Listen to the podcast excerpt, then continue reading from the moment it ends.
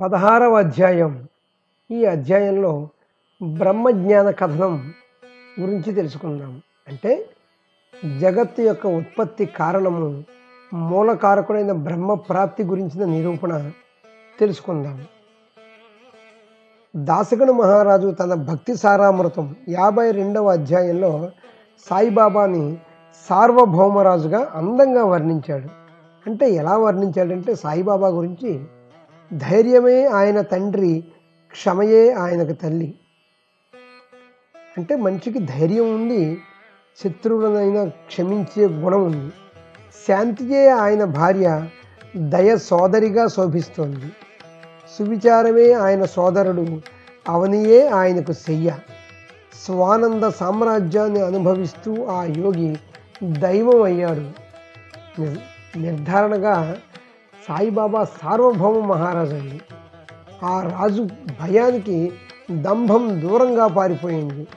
సాయిబాబా ఒక భక్తుని కోరిక నెరవేర్చి అతను పెట్టుకున్న నియమాన్ని పూర్తి చేసి అతని మనసులో దాన్ని ఎలా తెచ్చుకోవాలో ఆ వర్ణన అయి ఉంటుందన్నది.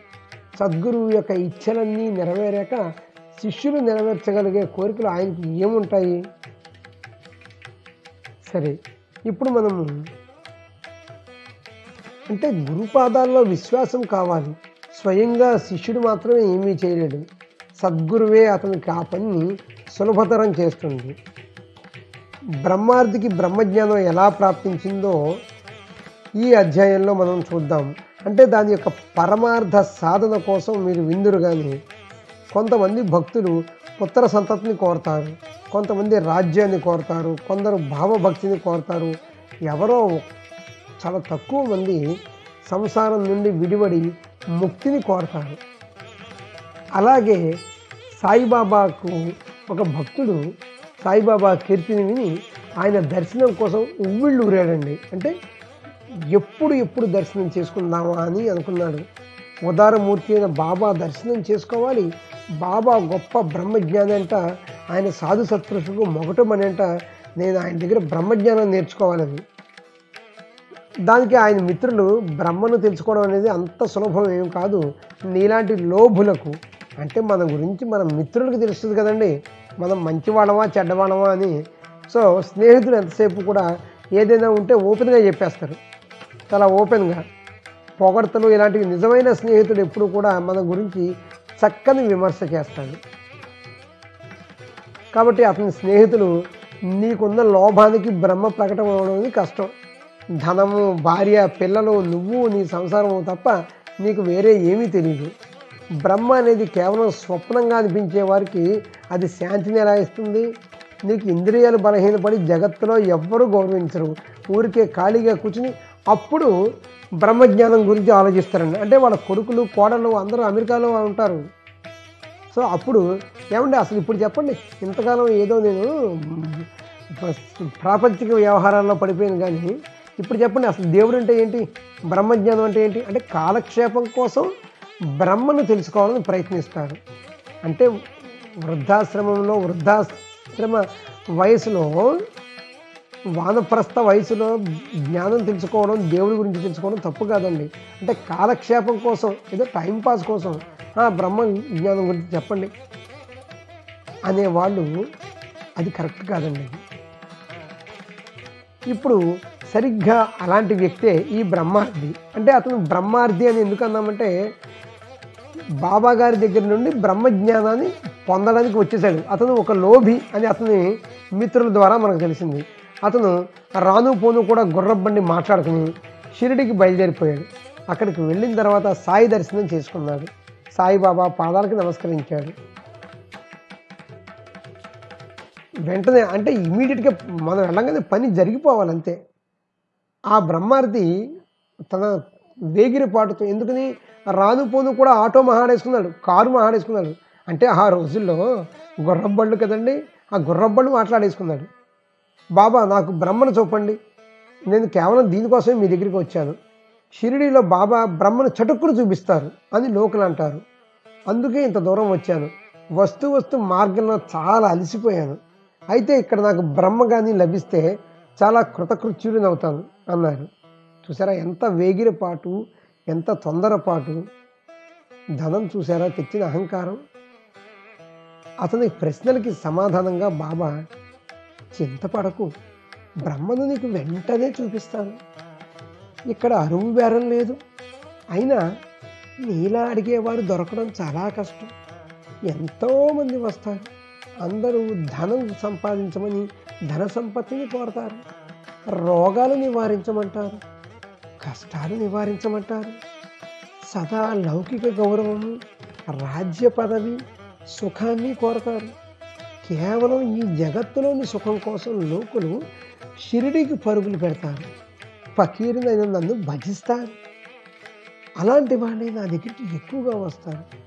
బ్రహ్మను గురించి బ్రహ్మ జ్ఞానం గురించి బ్రహ్మ జిజ్ఞాసుల కోసం నేను ఆకలికొని ఉన్నాను.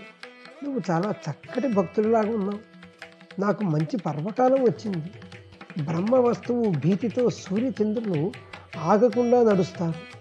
నియమంగా ఉదయం నుంచి నియమంగా ఉదయించి నియమంగా అస్తమిస్తారు. ప్రకాశము అంధకారము పరిమితుల్లో ఉంటాయి. గ్రీష్మ వసంతాది ఋతువులు రావడానికి ఎనిమిది దిక్కులలో అంటే అష్ట దిక్కులను రక్షించడానికి ఇంద్రదేవాది లోకపాలులు అందరూ కూడా అంటే వారందరూ పరమేశ్వరితో పరమేశ్వరునితో నియమించబడ్డ అధికారులు. వీళ్ళందరూ కూడా ప్రజలను పాలించడానికి మూల కారణం బ్రహ్మ. కనుక శరీరం పడికో పడిపోకముందే విచారశీలురైన వారు బ్రహ్మ ప్రాప్తి కోసం పురుషార్థాలను సాధిస్తారు. నీకు బ్రహ్మేమిటి? పాదాల నుండి శిరస్సు వరకు గట్టిగా చుట్టబడి ఉన్నదాన్నే నీకు చూపిస్తాను. ఆహా ఎంత అమృత భరితం ఈ వాణి అండి. సర్వశ్రేష్ఠ సుఖాలకి గని సంశయాల్లో ఊగిసలాడే ప్రాణులను కూడా ఉద్ధరించడంలో సమర్థుడైన ఎంతో సమర్థుడైన బాబా మాటలు శాస్త్రాలచే యోగ్యమని అంగీకరించబడ్డ వచన రూప మార్గం అనే ఆచరణలోకి తీసుకువచ్చాయి. గురువు లాంటి అలాంటి గురువు లాంటి దాత మరొకరు ఉండరు. ఒకవేళ ఆయన సుప్రసన్నులు అయితే కష్టమైన బ్రహ్మను కూడా భక్తులకు చూపిస్తారు అప్పుడు ఆ బ్రహ్మ అప్పుడు ఆ బాబా బ్రహ్మార్జిని కూర్చోబెట్టి ఒక క్షణం పాటు మరో పనిలో మునిగిపోయారు. అంటే ఆ విషయం మర్చిపోయినట్టు కనిపించారు. అప్పుడు బాబా ఒక పిల్లవాడిని పిలిచి అతనితో వెంటనే వెళ్ళి బాబాకి అవసరపడింది. కొద్దిసేపటి కోసం ఒక ఐదు రూపాయలు ఇమ్మని నందు మార్వాడితో చెప్పు అన్నాడు. అంటే ఒక పిల్లవాడిని మార్వాడి దగ్గరికి ఒక ఐదు రూపాయలు ఒక ఐదు రూపాయల కోసం పంపించాడు. ఆ పిల్లవాడు వెళ్ళొచ్చి తలుపు తాళం పెట్టున్న సంగతి చెప్పాడు. మళ్ళీ వెళ్ళు బాలా వ్యాపారి ఇంటికి వెళ్ళి అతన్ని అడిగి డబ్బు తీసుకుంటారా అన్నాడు. ఈ ప్రయత్నం కూడా వ్యర్థమైపోయింది. ఆ వ్యాపారి కూడా ఇంట్లో లేడు. పిల్లవాడు తిరిగి వచ్చి బాబాకి ఈ సంగతి చెప్పాడు. తర్వాత ఒకటి రెండు చోట్లకి బాబా ఆ పిల్లవాడిని పంపించాడు. అయితే ఎక్కడా కూడా పని అవ్వలేదండి. ఎవరు ఇంట్లో లేరు. బాబాకు పూర్తిగా తెలుసు. సర్వజ్ఞులైన మహారాజు నడుస్తూ మాట్లాడుతూ ఉండే దైవం. ఆయన పని ఐదు రూపాయలతో ఆగిపోతుందా? ఈ బ్రహ్మార్ది కోసం ఆ చమత్కారం చూపించారు. బ్రహ్మార్ది జేబులో రెండు వందల యాభై రూపాయలు ఉన్నాయండి ఆ విషయం సాయినాథుడికి తెలుసు. అయితే బ్రహ్మార్దికి మాత్రం తెలియదా అతనికి కళ్ళు లేవా అండి జేబులో నోట్ల కట్ట ఉండి కూడా ఇవ్వాలా వద్దా? ఇస్తే మనకు తిరిగి వస్తాయా లేదా? అన్న ఒక సందిగ్ధావస్థలో పడిపోయాడు. సాయిబాబాకి ఐదు రూపాయలను అప్పుగా కొద్దిసేపు ఇవ్వగల ధైర్యం అతనికి లేకపోయింది. బ్రహ్మ సాక్షాత్కారం కావాలి. సాయి మహారాజు సత్యాన్నే పలుకుతారు. చేబదులు డబ్బు కూడా చాలా కొద్ది మొత్తమే. అది ఇవ్వడానికి కూడా అతనికి ప్రాణం ఒప్పలేదు. ఇంతటి సులభమైన పని కూడా చేయలేకపోయాడు. అతను మూర్తి భవించిన లోభి అని మనం ఇదివరకే తెలుసుకున్నాము ఏమండి? కానీ హాయిగా కూర్చున్నాడా? అది లేదు. తిరిగి త్వరగా వెళ్ళిపోవాలని ఒకటే తొందర. బాబాతో బాబా బ్రహ్మను చూపించండి. బ్రహ్మని చూపించండి బ్రహ్మని చూపించండి. ఏమండి? బ్రహ్మ ఏమైనా మనకు మార్కెట్లో దొరికే ఒక వస్తువు అండి బ్రహ్మజ్ఞానం? బాబా కోపించకుండా ఆ భక్తునికి ఆ బ్రహ్మార్థితో ఇలా అన్నారు. కూర్చున్న చోటనే బ్రహ్మను చూపించాలని ఇప్పటి వరకు ప్రయత్నించాను. నీకు తెలియలేదా? బ్రహ్మ కోసం పంచ ప్రాణాలు పంచ జ్ఞానేంద్రియాలు పంచ కర్మేంద్రియాలు అహంకారం బుద్ధి మనసు అన్నీ సమర్పించవలసి ఉంటుంది. యోగాభ్యాసం చేసినప్పుడు మనసుతో సహా ఐదు ఇంద్రియాలు చక్కగా స్థిరమైన బుద్ధి కూడా ఎటువంటి పనులు చేయక నిశ్చలంగా ఉంటే దానిని పరమగతి అంటారు.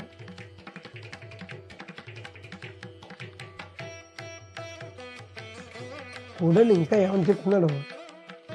నీకు మహతి ఆత్మ అంటే జీవాత్మ యొక్క శుద్ధ స్వరూపంలో విలీనం చేయాలి. వెండి మృగజలం సర్భాపాసనం కేవలం దృష్టి దోషమే కానీ దానికి సంపూర్ణత లేదు విశిష్టత లేదు. కాబట్టి నేను ఇందాకటి నుంచి ఎంతోమందిని ఎంతగానో ఇబ్బంది పడుతున్నాను.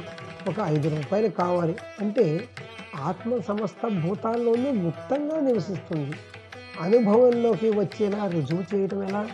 మొట్టమొదటగా మన యొక్క చిత్తం అనగా మన మనసు పరిశుద్ధం అవ్వాలి ఆ తర్వాత బుద్ధి దర్భమునలాగా అంటే కుశాగ్ర బుద్ధిలాగా తీక్షణం అవ్వాలి ఆత్మ సూక్ష్మాతి సూక్ష్మము మహత్వ కన్నా మహత్వము.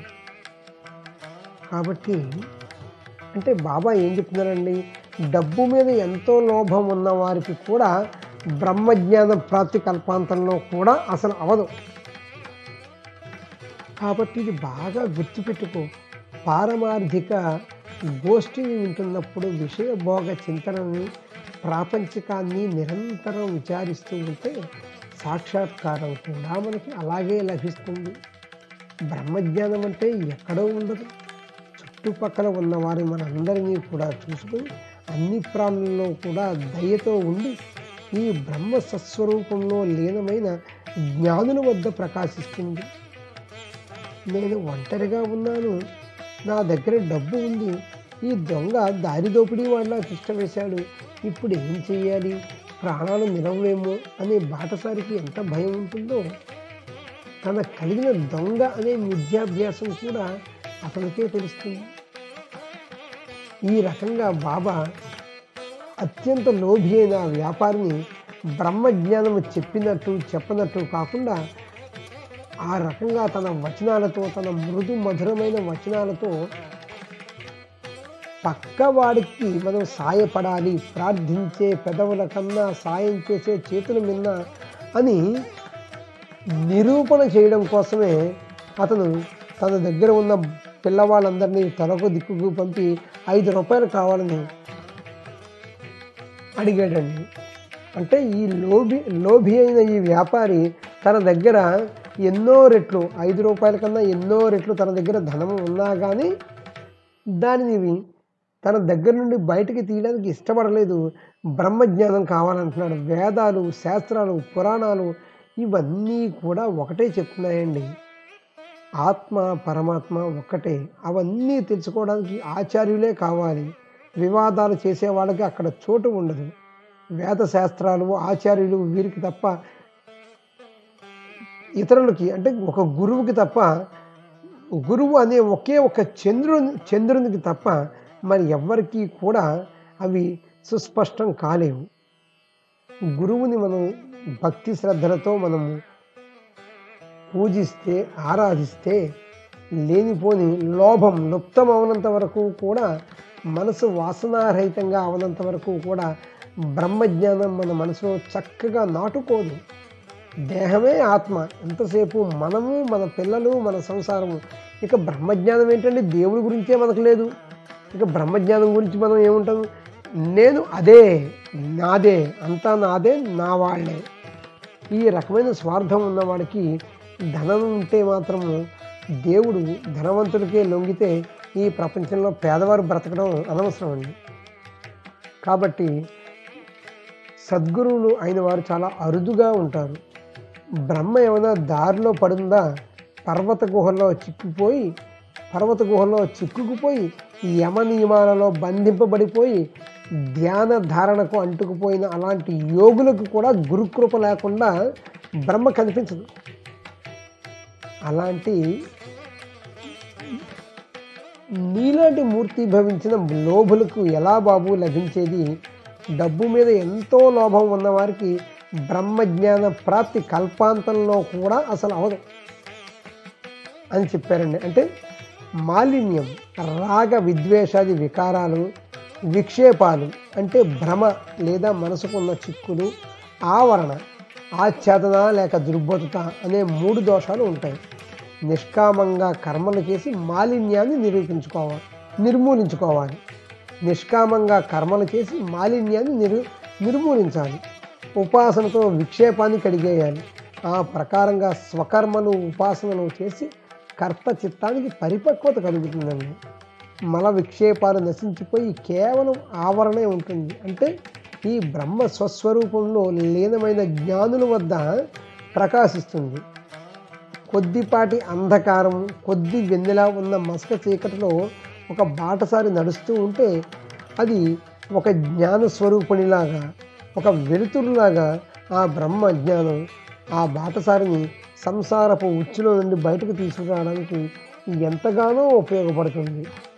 అది కూడా మన దగ్గర ఇందాక చెప్పిన మూడు రకాల మాలిన్యాలు మూడు రకాల దోషాలు లేకుండా ఉంటే అంటే రాగ విద్వేషాది కారాలు ఉండకూడదు భ్రమలు మనసులో చిక్కులు అంటే కోరికలండి ఉండకూడదు. ఆవరణ అంటే ఆచ్ఛాదన లేక దుర్బోధత. పక్కవాడికి చెడు చెప్పడం వాడు ఎలాంటి వాడో తెలుసా? ముందు వీడు ఎలాంటి వాడో తెలియదు ఎవరికి. ఇలాంటివన్నీ కూడా లేకుండా ఉంటే ఆటోమేటిక్గా బ్రహ్మ ప్రాప్తి అనేది దానంతట అదే లభిస్తుంది అని సాయిబాబా ఆ బ్రహ్మార్థికి చెప్పడం కాదు భక్తులకి వివరిస్తున్నట్లుగా మీరు గమనించండి.